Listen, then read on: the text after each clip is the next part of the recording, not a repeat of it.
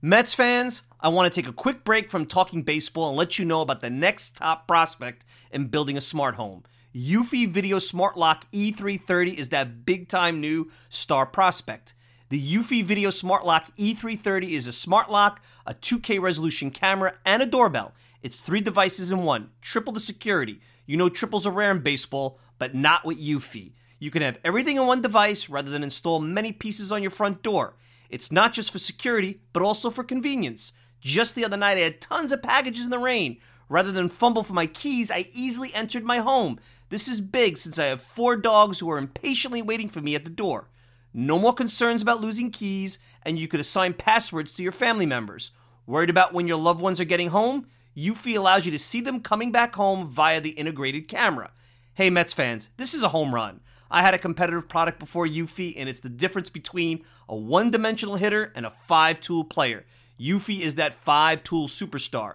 Go to eufy.com, that's E U F Y.com to learn more. Already sold? Go to Amazon and get your Eufy Video Smart Lock E330 today. Want to go to the store? Best Buy will have it starting around May 20th. Get complete control over your front door at ease with the Eufy Video Smart Lock E330 today.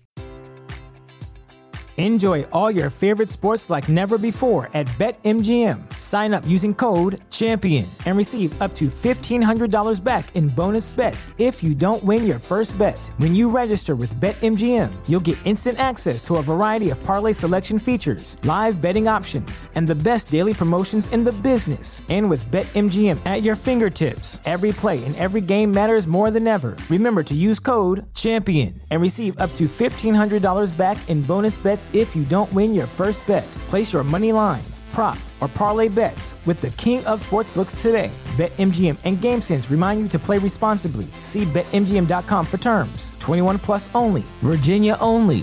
New customer offer. Subject to eligibility requirements. Rewards are non withdrawable bonus bets that expire in seven days. Gambling problem? Call 1 800 Gambler. Promotion. Promotional offer not available in Washington, D.C.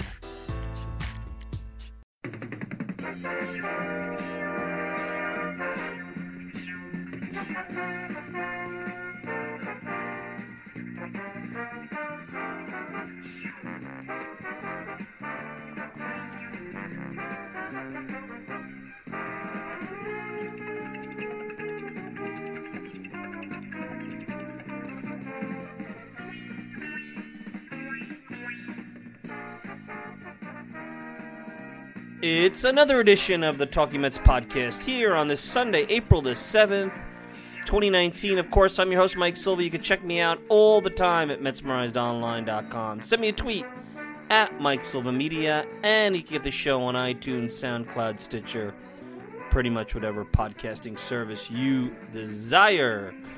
Hope everybody's doing well on this Sunday evening, and special guest joining us tonight. Wayne Coffey, author of the book They Said It Couldn't Be Done, The 69 Mets, New York City, and the most astounding season in baseball history, will be joining me uh, in this season where uh, we're celebrating throughout the year the 50th anniversary of the 1969 Mets. Last week we had Art Shamsky.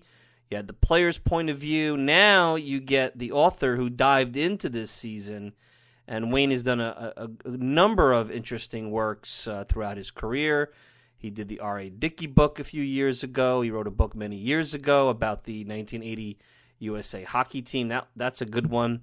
And he'll be joining me in just a little bit as we take a, a trip back in time and look back at the 1969 Mets in a different way than we did maybe just a week ago. And there'll be more of this throughout the season. Not every week, but we'll do more of this as we will do our part to celebrate in the 50th anniversary of that historic team. Now, let's uh, turn forward to 2019. And I always say that you have to look at these baseball seasons into smaller bits.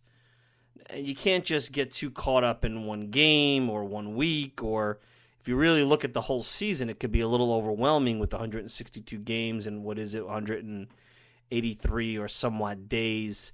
But if you really want to boil the season down, you have 16 10 game segments. That's 160 games. Then you throw a couple of the variable two games. That's probably the ones you do at the beginning of the year. You could throw those as the as the two extra. And right now, the Mets have nine or have uh, a sample size of nine of the first 10 games of that first 10 game sample. So, where are we at and, and how do I look at this team? And I'm very much a proponent of not getting too high, not getting too low. And I've been saying over the last couple of years that this is a team that I thought was very good, competitive, had a chance to make a wild card, maybe win a division.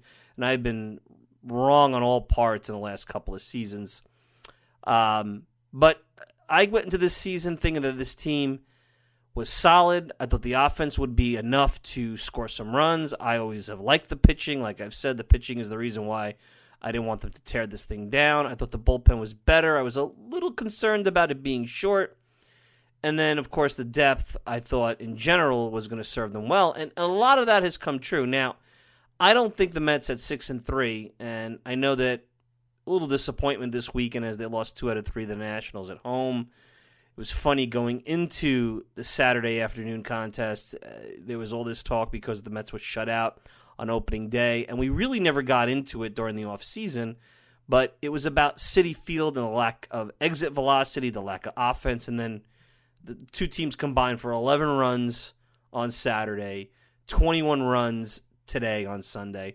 So that kind of throws that whole conversation out of whack. But you know, certainly, I think uh, Citi Field is not a offensive ballpark. But both the Mets and the Nationals, Mets walking the Nationals around the ballpark, that'll help give up 12 runs. For the Mets, it seems like they've rediscovered some of the power that has been missing in recent years when they play at home. Now, what do I think of this club? Well, offensively, I think they're actually pretty solid. And when it comes to Pete Alonso, who's been the story, I'm not going to be any different about Pete Alonso than I would have been about any ball player, whether that goes back to David Wright in 2004 and 2005 or Aaron Judge just a couple of years ago. I got to see these guys have their first slump. I got to see these guys go around the league a second time. I don't anoint players after 30, 40 at bats. Uh, it's the same thing with Jeff McNeil. Jeff McNeil's falling into that category this year as well. With that said, there's a lot that you have to like about Pete Alonso. Uh, he's up there. He has a plan. He seems to have very solid plate discipline. Uh, he hits the ball hard. That's going to, uh, uh, you know, serve him very well in that ball finding gaps and finding its way over the wall. And on Saturday, that home run that brought the Mets to within a run. I mean, he's talking about that home run not even uh, that ball not even being hit that great. And if you look at the replay, it really wasn't. It was more towards the end of the bat. So that's really exciting. But I think this offense has been led by Alonso, and I mean everybody's been pretty good. Uh, Ramos has been good to start the year. Uh, you know, Conforto has played well. McNeil in his uh, times there. Dom Smith has contributed uh, in his own way. Keon Broxton has had a big hit now and joined the parade. And even with that, you know, you haven't had everybody hitting on all cylinders. You haven't had a very good Robinson Cano, uh, despite the game tying home run. Amed Rosario's been off to a slow start. Brandon Nimmo has been persona non grata. He's been awful. And, uh, you know, so what will happen when this offense really starts to click? It might be actually pretty scary. But a good lineup is always going to have three or four guys hot at one time. And if you only have three or four good hitters, that becomes a problem. I legitimately think the Mets have about seven solid hitters. I think you got Alonso, Ramos, Cano. Uh, you know, JD Davis has been uh, an interesting uh, find here. Uh, you know, Conforto, McNeil, and uh, and I think eventually you'll see, um, uh, you know, some kind of combination of of Broxton and Juan Lagares do what they need to do to justify their defense in center field. So I think there's a lot to be excited about about the lineup. Now, as far as the rotation, uh, I don't I don't see how you could worry about any of these guys. Yes, Wheeler is the guy that he had a good second half, but the sample size indicates that what you saw, the inconsistencies out of Wheeler, some of the laboring that's more of the Zach Wheeler we've known over the course of his Mets career. Uh, I saw some tweets from the media. Well, do the Mets have enough pitching past the deGrom to compete? That's just silly. Syndergaard's a really good pitcher. Even if he's not the Syndergaard of 2016 or the Syndergaard you want him to be, uh, that doesn't mean he's not going to be a very solid number two pitcher at the very worst. Uh, even if he may frustrate you sometimes. Uh, I, I still think Matz, and he's and he's and he's shown that in his first two starts, is very solid number three or four. I don't know why everybody's down on him. And yeah, Vargas wasn't impressive, uh, but uh, he'll navigate through. I think enough uh, teams to give you six innings, three runs. I think those are the games where they become bullpen games, and I think Seth Lugo and Robert Gsellman are almost going to be the uh, the middle innings uh, starter in those cases. And I know that that'll put some stretch stress on the bullpen, but you know that's where some of the conversation about Dallas Keuchel comes into play. And uh, look, if he in the report today from Ken Rosenthal was that he's looking for a one year. $17 million at least this year if he wants to play on a one year deal because that's the qualifying offer that he would lose or he would have gotten if he had taken it from the Astros. That's pretty reasonable. And I think as the year goes on, and I don't think you have to wait. I know there's a draft pick at stake if you wait a little bit. But I think most teams are going to sit around and wait to see how their rotations uh, uh, transpire until that date where they won't lose the draft pick. I don't like waiting too long, you know, six weeks or so, seven weeks, maybe even eight weeks if you look at it. We're still early April. That's a long time. And that's a lot of starts. You know, that's six or seven or eight starts a pitcher can make, and that could uh, could sink a team, especially in a division that very well may be pretty tight. So uh, I'm not worried about the rotation. I know Wheeler was bad today.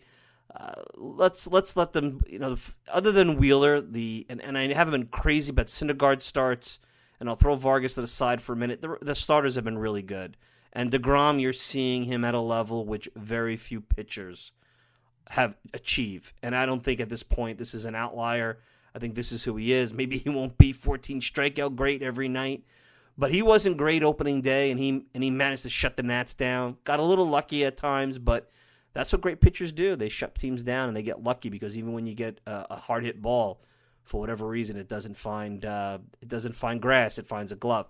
Now the bullpen's a different situation because that's been probably the most disappointing part of the first nine games, going on 10 games uh, this week. The bullpen, I think, it, it, falls into a couple of categories here. First, uh, I've been very disappointed with how Mickey Callaway has managed the pen. And this was a criticism I had of Terry Collins over the course of his entire tenure. Now, the reason why I'm not going crazy, and I know this is going to drive some of you nuts in the Twitterverse that listen to the program, is because I do think Mickey's also trying to figure out the nuances of these pitchers. What I mean by that is, you know, who pitches well ahead, behind. Uh, can they come out for a second inning? On that note, most of them have shown they can. I think that's a familiar problem.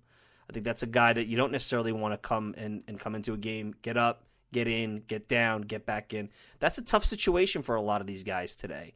You need to be a special pitcher for that. Now, I think Gsellman and Lugo, since they were starters, should be able to do it. And I know Lugo looked good today, but has struggled mostly throughout first couple of uh, you know first week and a half or so, and and it seems like it's it's pitch utilization from what it sounds like uh, on why he struggled, and and maybe they figured that out. But uh, other than that, you know, I don't know if Edwin Diaz really is that kind of guy. I don't think Familia, and you saw him struggle a lot on Saturday doing that. Uh, Justin Wilson, uh, forget about. It. I mean, I thought the game where they had to bring Edwin Diaz, uh, the Degrom game where they were up six nothing, you know, bringing Avian in and getting the three outs and then sitting him down and bringing him back up. I, I just thought that was a terrible move. And, and those are the kind of things that happen a lot of the times when a manager pitches or manages to stay away from the closer. They inevitably have to get their closer. They'll bring in a really bad pitcher. Oh, let me bring this guy in. I don't want to waste my arms. And then you look up at 6'1, 6'2, 6'3, and then you got to get the guy warmed up anyway, your, your closer. You didn't really save anything. Uh, I thought bringing leaving Avion in for the second day, I think that pretty much was why that happened. Uh, you you know, I didn't think that was a good matchup, and and I think Mickey's looking through that. And I, I will say this: if this continues, and we're going into late April, May, and, and he's repeating the same mistakes, then that's where I will criticize Mickey, and that's where I'll get probably pretty angry. That was the always the issue I felt with Collins and Worth, and they repeated the same mistakes, not only within a season, season after season after season. And uh, it was frustrating. It was like putting Hansel Robles in high leverage situations. That's not a guy that can handle that. And they continue to do that at various points and, and, and so on and so forth. So, uh, do I have concerns about the pen leading up to uh, Diaz? Yeah, I do. I do. Uh, I have a lot of concerns about it because number one, guys like Wilson and even Familia, I think their walk rates are really high. I think lefties hit Familia really well at this point in his career. Uh, I think they could use another arm. I know everybody's talking about Craig Kimbrel, but I, I look. If same thing with Keuchel. If Kimbrel wants to sign on, and I said this on an earlier podcast, if Kimbrel wants to sign on a one-year deal at a reasonable rate, I don't have a problem with that. Uh, that's a risk. That's just money. Uh, I have to look at the draft pick compensation situation. I would not really be willing at this point to give a, a, a pickup for for Kimbrel. For Keuchel, it's a little bit different. I guess on a one year deal, that's that's that's harder to do. But look, you're here to win uh, a championship. You're here to get into the playoffs. Uh, the the picks will you know will be there. And if you're a good talent evaluator, you'll find good players outside of the second round, which is the pick that you would lose, or the sandwich pick between the first and the second round. So uh, a little bit concerned there with the bullpen. Some of that has been utilization by Mickey. Uh, the up, the down, the second inning. You know, some of that is the concerns I had going in. You know, Justin Wilson, a guy that walks a lot of guys. What happened? His walk yesterday in his uh, in, in his inning that that's what cost the Mets uh, one run. You know that it starts with a two out walk. Uh, Familia came in, got out of the inning, but then you sit him down, you get him back up. He was not quite as sharp. Uh, and then you worry about overusing Diaz because in games where you're up 6 1 or 6 nothing or four runs and you have to bring Diaz in, those are games that you rather not use him. And uh, you want to really use him for those games where it's a one run game and, and you know you want to nail it down or you're a, at home in a tie game and you want to get to the bottom of the inning and things like that. So, anyway, so uh, I'm not ready to swing wildly one way or the other on any of this. Uh, overall, I think the team is what we thought they were. You know, I think their offense is a little bit more diversified. That's positive. The starting pitching is really good, and the bullpen, I think, has been a disappointment. Uh, another interesting note about J.D. Davis, who has played really well uh, with Lowrie being out, with Frazier being out, is, uh, you know, I don't know if I see a pathway to Davis staying on the roster when Frazier comes back, and I think he'll be back within a week to 10 days here. And, um, you know, Guillorme is the only other. Now, Frazier will be back before Lowrie. So when you put Frazier back on the roster, if you send Guillorme down, who's your backup shortstop? Is it Frazier? Probably not. Uh, it's certainly not going to be J.D. Davis. You have to have somebody for Rosario. You, you don't even know if you can, you know, you can't even switch him out of the game at that point if you don't have a backup shortstop. That's a really interesting question because J.D. Davis is, uh, you know, he's shown power. He's shown good uh, plate discipline. Not the greatest defensively. He's made some bonehead moves, but I don't think he's a, a, a total wreck there. You know, can McNeil be a shortstop in a pinch? Uh, if Rosario's not available, gets hurt, needs a day off, uh, comes out of the game, I don't know. But I'm looking up and down here, and I and I think J.D. Davis, when Frazier comes back, will be ticketed to Syracuse, and that'll be interesting because if Frazier struggles, especially because Davis has had some big hits in the first 10 days of the season. How will that sit with the fans? And how much of a leash will the Mets have with a veteran like Frazier, who's on the last year of his deal and uh, is a good clubhouse guy, good veteran, has pop in his bat. I think is is much better defensively than what they have now in J.D. Davis at, at third, but and a hedge at first if if Alonso goes into a slump or or Davis turns into a pumpkin. Uh, Dominic Smith turns into a pumpkin, but uh, I, I, that'd be interesting how that plays out, and I think that's very likely to happen uh, if uh, you know when if and when Frazier comes back, and Frazier will be back sooner rather than later. So a lot to get to. Let's take a quick break. Uh, when we return, we're to go back in the time machine, the 1969 season. Wayne Coffey is to be joining me. They said it couldn't be done. The 69 Mets, New York City, in the most astounding season in baseball history. Wayne Coffey about his uh, latest work, New York Times best-selling author. Wayne Coffey will be joining us right after this. The 2-1 pitch. There's a fly ball hit out to left. Waiting is Jones. The Mets are the world champions. Jerry Koosman being mobbed. Look at this scene. Nearly tore this ballpark apart when the Mets clinched their division pennant against the Cardinals. Here's the Met locker room. The Mets had five runs, seven hits, no errors. The Orioles three runs, five hits, two errors. Sport Magazine has declared Donn Clendenon as the outstanding player of the series.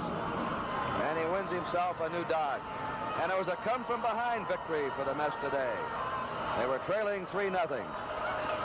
The celebration of the new world champions of baseball, the New York Mets, the final score. New York, five runs, seven hits, and no errors. Baltimore, three runs, five hits, and two errors.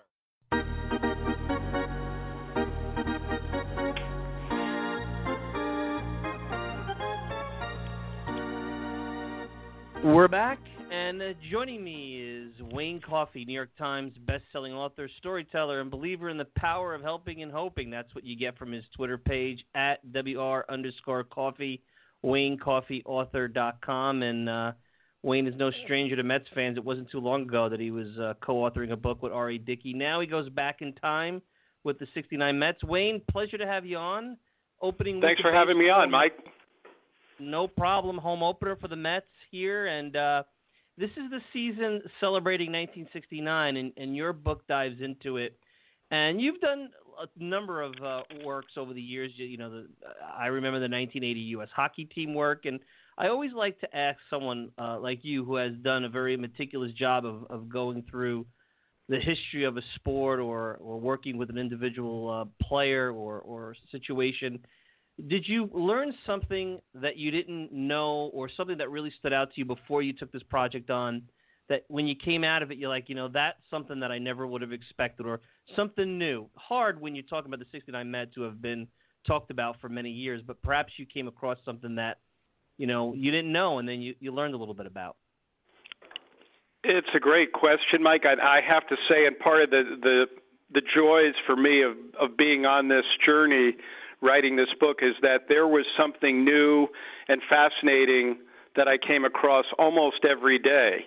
Now that doesn't mean that every single one of them rose to the level of of of a bombshell, but but there were just fascinating things that I that I came across in talking to people. I mean, some of them were, you know, almost in the met minutia realm. Like, for example, I learned that um, when Tommy Agee made those uh, epic catches in Game Three of the World Series in '69, he did it with someone else's glove. Uh, a glove that was a, the uh, the model glove was Johnny Callison, who was a right fielder for the Philadelphia Phillies. So uh, you would think that you know uh, a terrific major leaguer and, and star center fielder like Tommy Agee might you know have his own glove, but he liked Johnny Callison, the Johnny Callison model better, so he used it. And uh, so, I mean, there were little things like that, um, but there were also there were really things. I think for me, Mike, the most powerful parts of this were learning about people's journeys to get to this point in their lives and in their young lives in the case of these uh, 69 Mets. They were the youngest team in baseball. Um, and I, I'll give you just one example. That um, I went to see Cleon Jones in, um, you know, he's often described as being from Mobile, Alabama.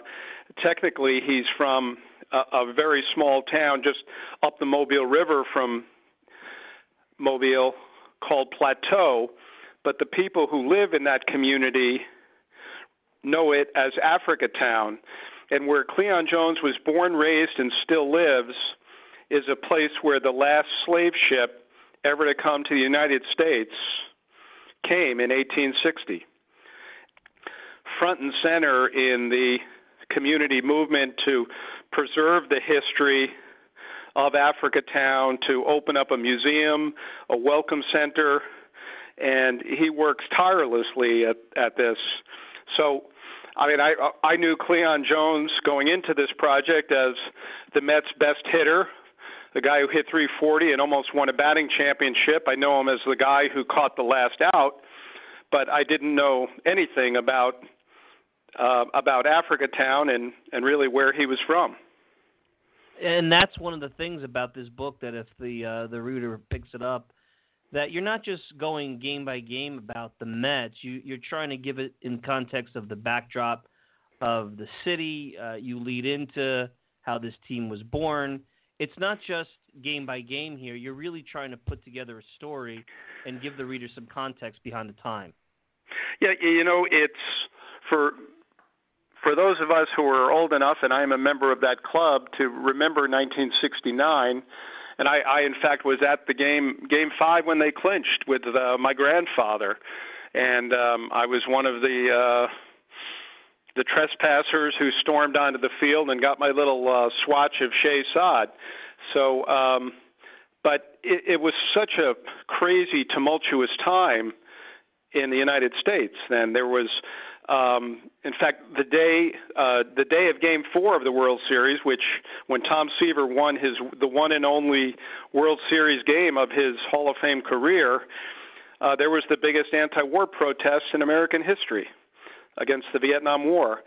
And a little earlier that year, uh, there was Woodstock, and before that there was the moon landing, and it just seemed that every every day almost brought some new kind of um, huge news or upheaval, um, and and really baseball itself. What's interesting to me, Mike, is that people forget, but um, baseball was undergoing a great transformation, probably more than it ever had in its history in 1969. For the first time, there was divisional play.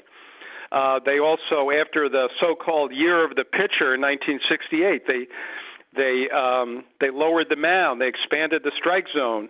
They had their initial spring training uh, experiment with what came to be known as a designated hitter. So all of this, and plus they added four teams. So there was um, sweeping change throughout baseball, and attendance was down, and people were concerned after the pitchers had dominated so uh, dramatically in '68 that um, they needed something to liven up the game, and then along came Gil Hodges' New York Mets, who had been spent basically their entire existence in last place, had lost 737 games in their first seven years, and no one really saw this coming.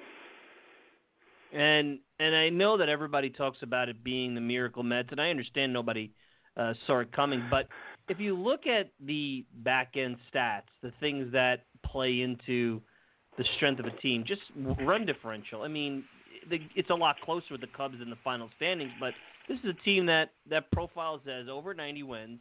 Uh, they were a good team in 70, 71. Uh, do you think sometimes as you you know dived into this that maybe they weren't given as much of their due? It's not like this was a band of the bad news bears here. I mean, there's a Hall of Famer in Seaver. I mean, Koosman. Maybe they didn't know it at that time. Very solid big league pitcher. Uh, guys coming out of the bullpen like McGraw and Ron Taylor and, and Nolan Ryan and and the offense wasn't anything special, but there are guys that got on base, that walked more than they struck out. Um, they were component players, and maybe that ties into Gil Hodges, who I'm sure you'll get into, and his impact and knowing how to get guys into the right situation. But there was a lot of solid ball players and solid veteran ball players who knew their role and and they were able to bring it all together. So sometimes you wonder if they're calling the Miracle Mets underrates them a little bit. You know, it it's a it's a valid point in in the sense that they they they had a tremendous young pitching staff, no doubt, and we all know what that means. They were also in really dynamic um, up the middle with um, defensively with Jerry Grote behind the plate, Harrelson at short, and Agee in center. So those are two um, two real key elements there. But I have to say, when you really study the the offensive numbers of this team, uh, they were pretty much in the bottom in the bottom of the National League in almost every category on on base percentage, uh, batting average. They didn't score a whole lot more runs than the 62 Mets did. Um, the infield batting averages of Gil Hodges' platoons were, I mean, you know, 232, 248, 252. Uh, it, it's just they were, you know, borderline anemic, and um, in fact, there was an I talked to Gil Hodges Jr. in the course of doing my research, and he told me a story about being in in his father's office before the World Series started down in um, Memorial Stadium in Baltimore. So um, Gil Senior is at his desk, and Gil Jr. is sitting there with him, and he's studying the stats of the two teams, the Orioles and the Mets. And he looked at the he looked at the Orioles and Frank Robinson and Brooks Robinson and Boog Powell and Paul Blair, who was emerging as a great star. Don Buford, one of the best leadoff men uh, around. Um, and he just looked up and down and then looked at the Orioles pitchers and he just said, "Hey dad, can I ask you a question?" And he said, "Sure." And Gil Jr. said, "How are you even on the field with these guys?" And Gil Sr. got up and closed his office door and he said to his son, I don't want to ever hear you say that again because there's a room full of people out there who believe they can do this, and that's the most important thing of all. That's a that's a funny story, and and in a day and age, Wayne, where managers are being de-emphasized, and you know, there's all this talk about, you know, you're just filling out the lineup card, you have the front office involved. No matter who you talk to, whether it be those who cover the team, guy like you who uh, uh, wrote this book, or uh, the players themselves, they all talk about Gil Hodges and the impact. Um, you know, talk about that because I know it's been talk, it's been said before, but I think during this celebration of 1969, I think that's going to be a theme. I know a lot of people are going to hope that part of that will help Gil get into the Hall of Fame later this year. Uh, whether it be a combination between player manager or if they just feel his playing career merits it. Talk about Gil Hodges because there's two parts of that: how he built this franchise into a champion, and his untimely death leading to their early demise. And and I think that in today's day and age, where the manager is being de-emphasized, that wasn't the case with Gil Hodges and, and the Mets. No, not not remotely, uh, Mike. And you you really bring up one of the central themes of the whole book, and that is that this never would have happened in '69 without Gil Hodges as manager. Every single player I spoke to told me that, and and his genius. He was a tr- very smart guy and a great baseball man, and was always thinking innings and innings ahead and as much as the players marveled at that, they more marveled at his gift for for making everyone feel like a vital cog in the machine. He he gave every single player ownership. He defined their roles. He gave them plenty of notice when he was going to use them, and he, and he and he believed in them. I mean, I remember Al Weis telling me when you know he, I mean, this guy hit the home run to tie tie game five after the Mets fell behind in that game. You know one of the biggest home runs in Met history, and here's a guy who is you know known as the mighty Mite, who you know he had I believe at that point he had six home runs in his major league career, which had been going on for some time, and he hits a ball over the left center field wall at Shea.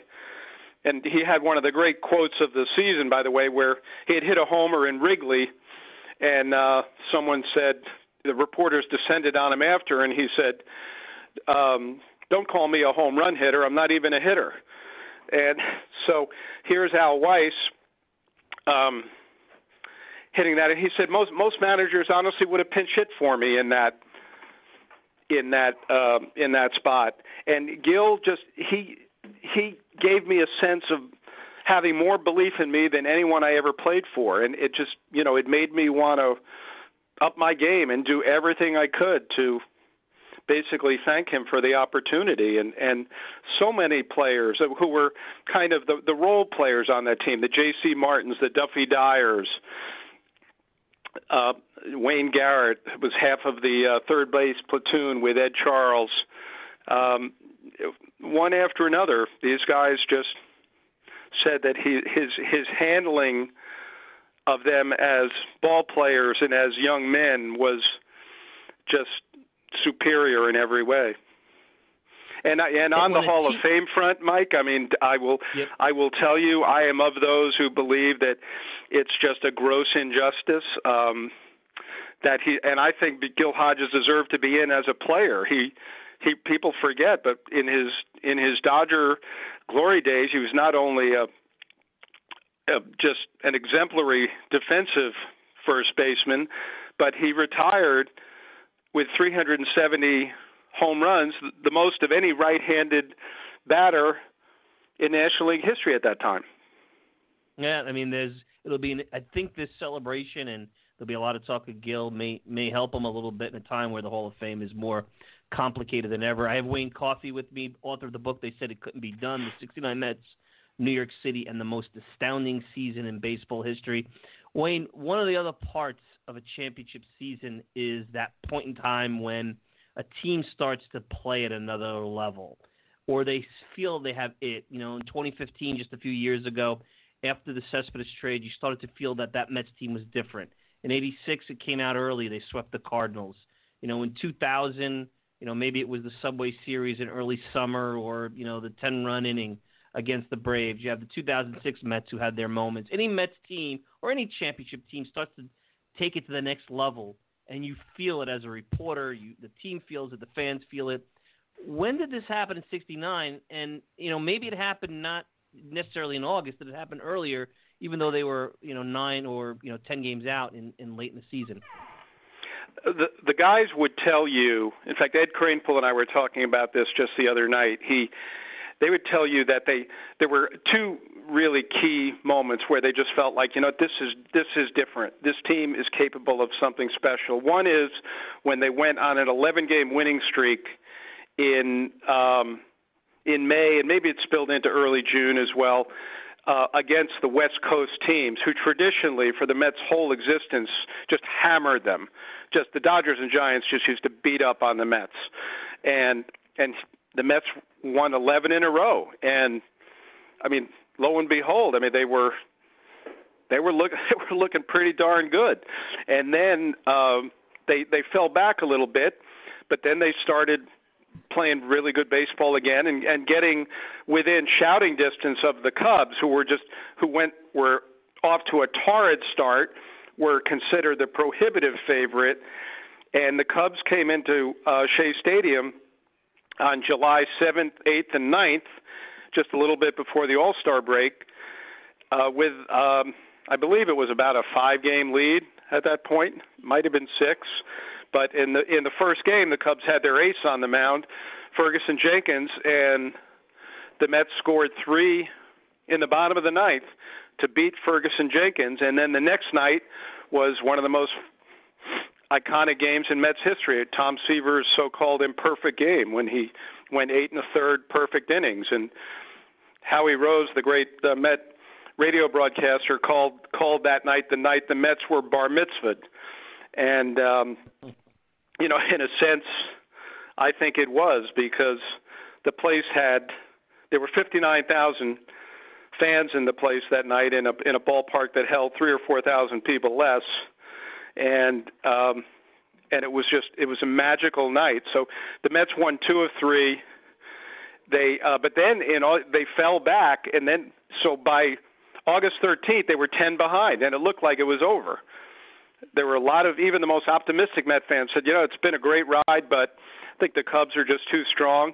And from that point on, Mike, the Mets finished the year 38 and 11 and the Cubs went into a free fall. And Seaver and Koosman won combined and won 18 of their last 19 decisions. You I know the amazing were, part.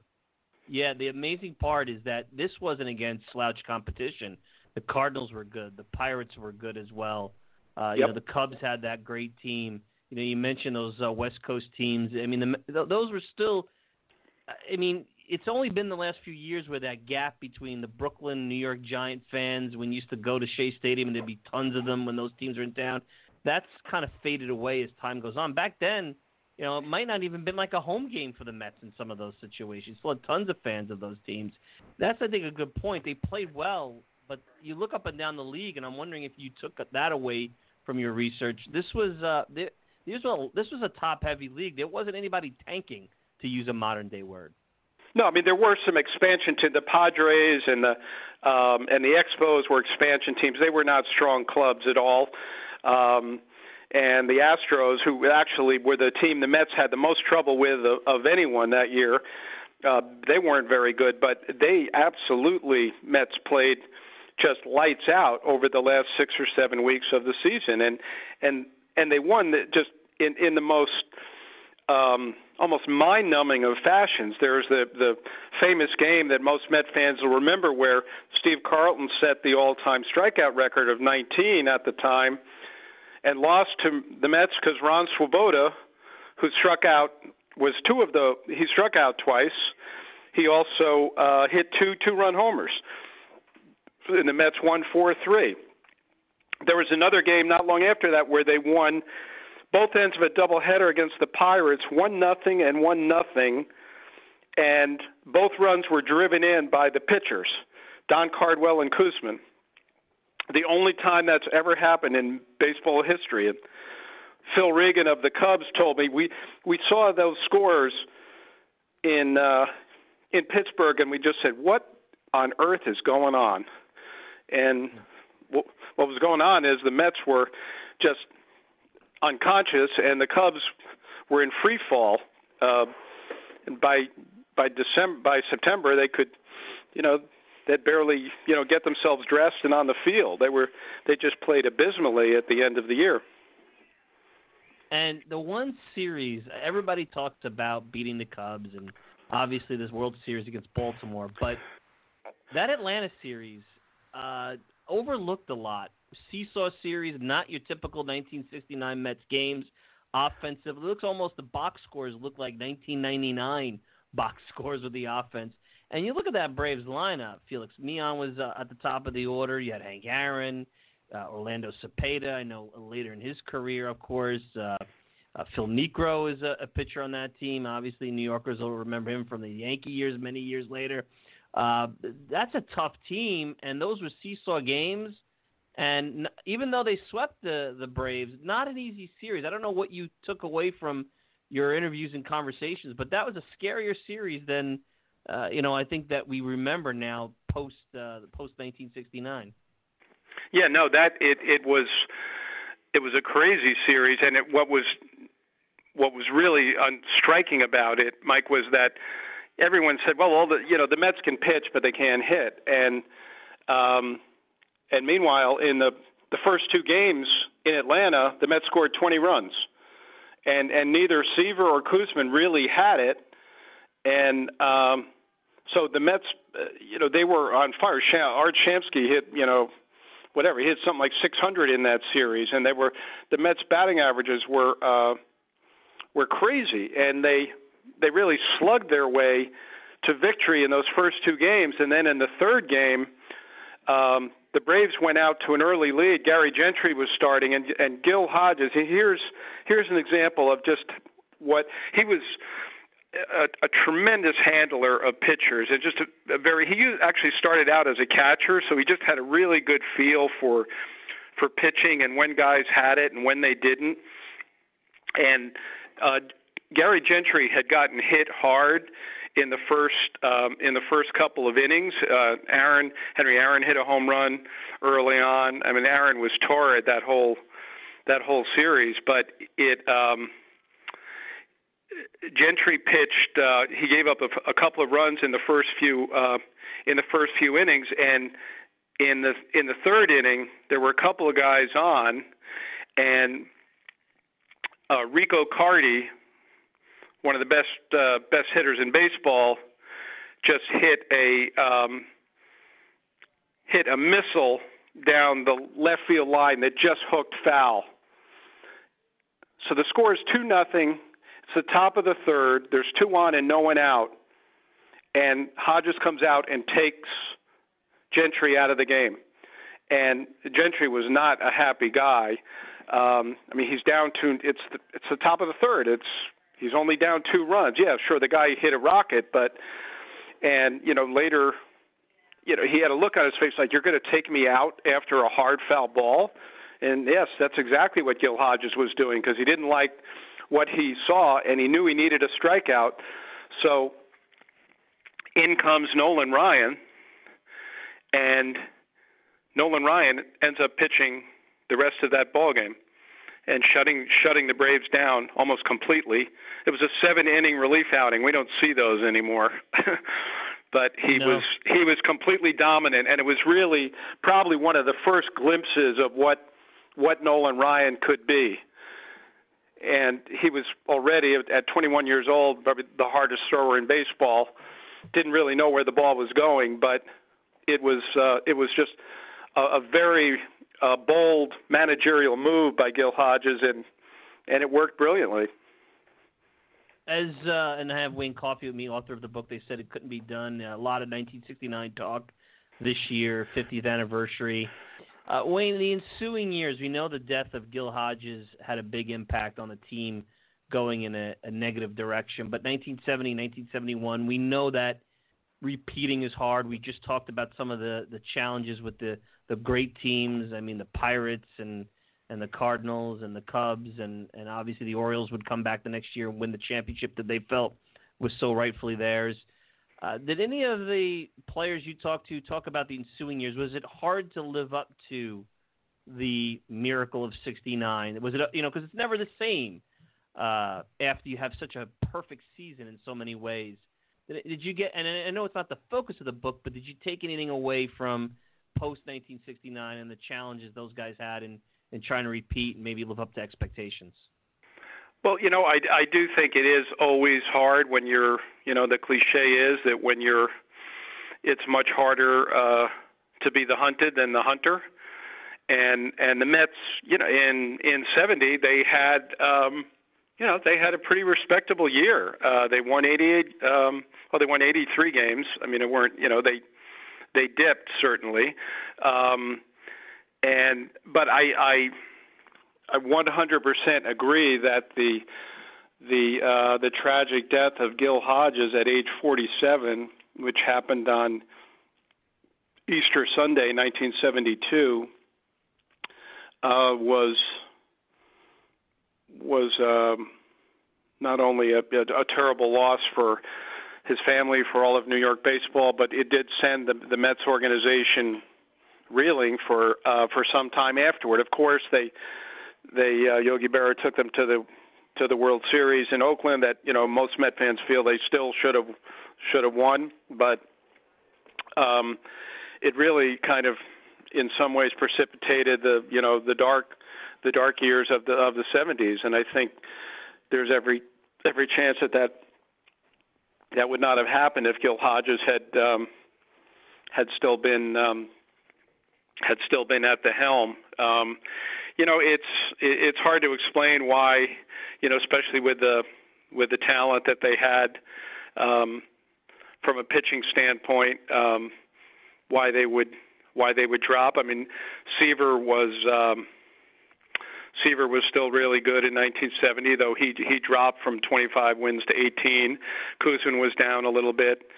Um, Gentry had uh, had some arm troubles, uh, and it just you know, it just they sort of came back to earth, I guess. But it's, um, yeah, it when you when you think about it, the there was I remember thinking 1969, God, this team is so young, they're going to be going to be world beaters for a long time, and uh, it just uh, it really makes you appreciate what uh, the magic of what they pulled off in '69 that much that much more. You know, the the other thing I think that I one of my takeaways just in diving into this the way I have, Mike, is that just how completely different the baseball was then. There there was a game the um, the Mets played in um, in August against the Giants against the great Juan Marichal. Marichal shut out the Mets for 13 innings, 13 and two thirds innings. So he pitches 13 innings. Mar- Juan Marichal not a big guy at all, comes out for the 14th, gets the first hmm. couple outs, and then Tommy Agee hits uh, hits a home run, and the Mets win one nothing in 14 innings. Marish and the pitch Agee hit to win the game was Marichal's 151st pitch of the night. Yeah.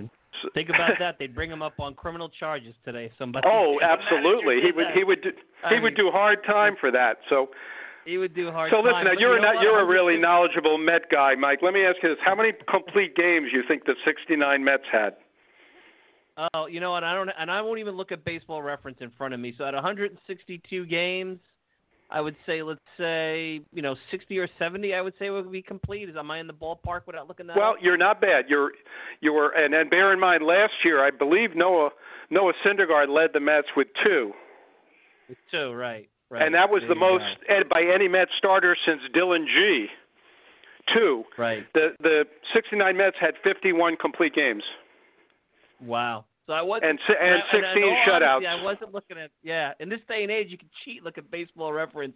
I I wasn't at that. You know, I think that what's good about this celebration is that there's different. And I was on Twitter the other day, and there was a a, a talk about different generations of Mets fans. There's your generation, baby boomers. Then you had those who came around maybe right after 77, 78 into the 80s, and then you have the 90s crew and now you have a new age of Mets fans. Maybe you call it like the seven line age of Mets fans. But mm-hmm. uh, what I'm hoping is that books like this, and I know there are some other books coming out as well about '69, Art Shamsky, and and everyone's given their own take, will bring a better appreciation, and understanding for that season. Because I think because of '86, and maybe some of the recent years, the '90s, the Subway Series, the you know what's been going on, fans are a little bit more myopic about today's game that maybe 69 hasn't been given its due over the last 25, 30 years that maybe it deserved. Thoughts on that? I I would completely agree. I mean, even when when Citi Field opened, you saw you saw very little in the way of um, of history. You know, or, know, artifacts, photos, anything about the the um, the Mets of this era. And I think I think they it would be wonderful if this 50th anniversary season helped especially newer generations of fans appreciate the the wonder of what happened. I mean, this was the season that changed everything. Again, this was a team that was, you know, not just bad, they were historically bad. They were the worst team in the history of baseball when they started, but they were filling the void left behind by the Dodgers and Giants bolting for the coast and you know, and they became the sort of lovable losers. But Gil Hodges came in and changed that culture. You know, lovable losing was not okay anymore, and and bit by bit in 68 they took some steps forward and then came 69 and and they were again you know the Yankees are you know the Yankees are the fabled Yankees. We understand that, but in 1969, what what Met fans need to know is that the Mets were the greatest show in baseball. The Mets outdrew every other team in baseball by about 350,000 fans. They drew almost 2.2 million fans to Shea Stadium, which was more than double what the Yankee attendance was. This is what they became this phenomenon. I mean, they were almost like you know Howie Rose told me it was every night at the ballpark was like Woodstock before Woodstock. It was a big party. It was people couldn't believe what was going on. Look at what the New York Mets are doing. Look what they've turned into, and it really was uh, it really was a paradigm changer and a history changer for the entire franchise. Uh, to wrap up, um, you know, obviously they could go to your website, waynecoffeyauthor.com, at WR underscore coffey on Twitter. You also have an audiobook coming out, which uh, has a special guest as the uh, voice of, of the audiobook. So why don't you give the listeners an idea of that? You know, anything else you got coming up as uh, you lead into the, the the spring and summer of the '69 celebration? Yeah, sure. Well, uh, the narrator of uh, they said it couldn't be done is um, a gentleman named Gary Cohen, and I. Gary, I interviewed Gary for the book, and he was he was 11 years old in '69 and had wonderful memories to share. And his uh, his knowledge of the Mets then and now is encyclopedic to say the least. But Gary, um, I sent Gary an early copy of the book, and uh, he read it and told me that he just loved it. And then I said, you know what? I'm gonna I'm gonna ask him a question. You can't hurt. You know, if you don't you don't ask, you never know what'll happen. So I asked him if he would consider reading the audio book, and he said I'd be honored to. And so Gary Cohen tells reads all 95,000 words of they said it couldn't be done on uh, the Penguin Random House uh, audio book. That's uh, available by download on um, Audible. I think on, on Amazon you can actually get it for practically nothing if you sign up for Audible. But to hear Gary tell the story with his iconic voice of this just most historic of Mets seasons is um, I mean I got I got goosebumps listening to him. He was he was that great. Well, this is uh, a great book. Um, it's a great uh, time to uh, celebrate the 69 Mets 50 seasons in. Thank you so much. You were very generous with your time. I told you at the beginning 15 minutes, and we're 30 minutes plus. So hopefully the fans enjoyed it. I know whether you lived during it or you're you're learning about it for the first time, it's a great story. So uh, let's catch up again, and thank you so much for your time today. Thanks for having me on, Mike. It was really my, it was my pleasure to talk to you. Anytime. That's Wayne Coffey. You can check out Wayne on Twitter at WR underscore coffey and WayneCoffeyAuthor.com. Let's take a quick break, wrap up. Final thoughts. You're listening to the Talking Mets podcast. We'll be back with more right after this. Hey, Mets fans. I'm going to let you in on a little secret. If you're looking for the best, unbiased, and independent coverage of the New York Mets, then look no further than MetsmerizedOnline.com. Metsmerized Online is the go to place for comprehensive Mets coverage, including exclusive interviews, daily original articles, great weekly features, in depth analysis, minor league reports, game by game breakdowns, and so much more. Find out why thousands of fans turn to Metsmerized Online every day to get the latest news and opinions about the Mets. Coming from an impressive staff of the most passionate fans and skilled writers ever assembled, all in one place. Check it out for yourselves, Mets fans. Go to MetsmerizedOnline.com right now. That's Mets, M E R I Z E D, online.com and get Metsmerized today.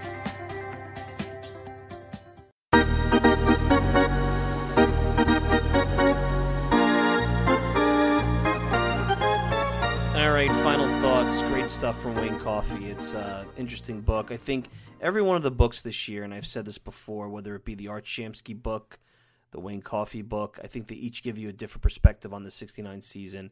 And I think it's important as you know Mets fans who listen to this who may be from a different generation, whether it be the '90s, uh, you grew up watching those teams, or you're much younger and 2015 is like your year. I think all of this um, you know plays into completing yourself as a really good fan, a student of the team, and you could get different takes from different participants. You know, historian like Coffey going back, who was around as a young kid back then, uh, Shamsky who played it, and then our buddy Rich Catino, who will have something later this summer when the actual celebration happens at Citi Field, as he gives you a completely different take. Uh, through his eyes as well. So good stuff. Uh, listen, season's off to a fun start. This looks like it's going to be a fun Mets team. A lot of energy. I know we saw that through the first 12 games last year, and then things changed. But there's a lot of enthusiasm here. I know a lot of that is on the tails of Pete Alonso. And sometimes a young star, and if Alonso lives up to what we've seen through spring training and through the first couple of weeks of the regular season, if he lives up to this and becomes kind of the you know the heir apparent to what Wright would have provided you in in, in, a lot of ways if he had stayed healthy. Uh, you really don't miss Cespedes, and and Cespedes becomes a you know non-factor because he should be a non-factor due to his injury. But if he comes back, you're not really sitting around waiting for him. He's a luxury. He's a guy that you know he's a bat that you acquire at some point down the road and Alonso provides you the right-handed pop that you need. I still think they need another right-handed bat at some point, but you know that's a conversation for a different day. Uh, I do think they should continue to monitor Kimbrel and Keuchel, and uh, like I said, uh, neither one of those guys are uh, guys that I'd spend overspend on on multi-year deals. But if they're just looking for this year and they want to do a pillow contract, you can't do much worse than those two guys. They're just sitting out there and you may actually be able to steal them away from one of your NL East competitors who right now with the way the bullpens are and maybe that plays into what we've seen through the first, you know, week and a half with the Marlins and the Nats and how bad the Nats bullpen is. Maybe the Mets offense looks a little bit better, but I'd have to say some of this has to do with the fact that the Mets have a really good diversified offense that you know hits much better contact despite the strikeouts, goes the other way, and uh, and seems to have a different energy level than we've seen with the all or nothing offenses over the last two or three years. So, anyway, great stuff. Want to thank Wayne Coffey for joining us today. Of course, check out the book. They said it couldn't be done. The 69 Mets, New York City, and the most astounding season in baseball history. Of course, I want to thank the good folks over at MetsmerizedOnline.com. Send me a tweet at Mike Silva Media, and you can get the show on iTunes, SoundCloud, Stitcher, pretty much whatever podcasting service you desire. I'm your host, Mike Silva. Enjoy the rest of your weekend and your week. We'll be back with more Talking Mets podcast next week. Take care, everybody.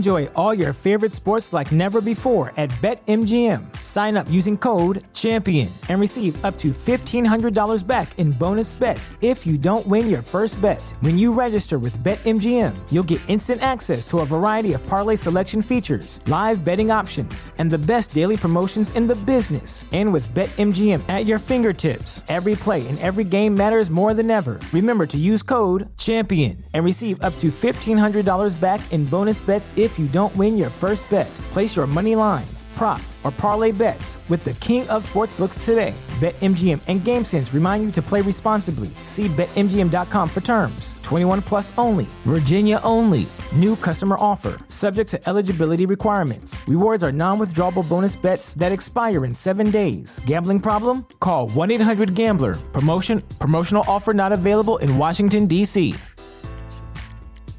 If you're a woman over 40 dealing with hot flashes, insomnia, brain fog, moodiness, or weight gain, you don't have to accept it as just another part of aging. The experts at MIDI Health know all these symptoms can be connected to the hormonal changes of menopause. And MIDI can help with safe, effective, FDA approved solutions covered by insurance. 91% of MIDI patients get relief from symptoms within just two months. Book your virtual visit today at joinmidi.com.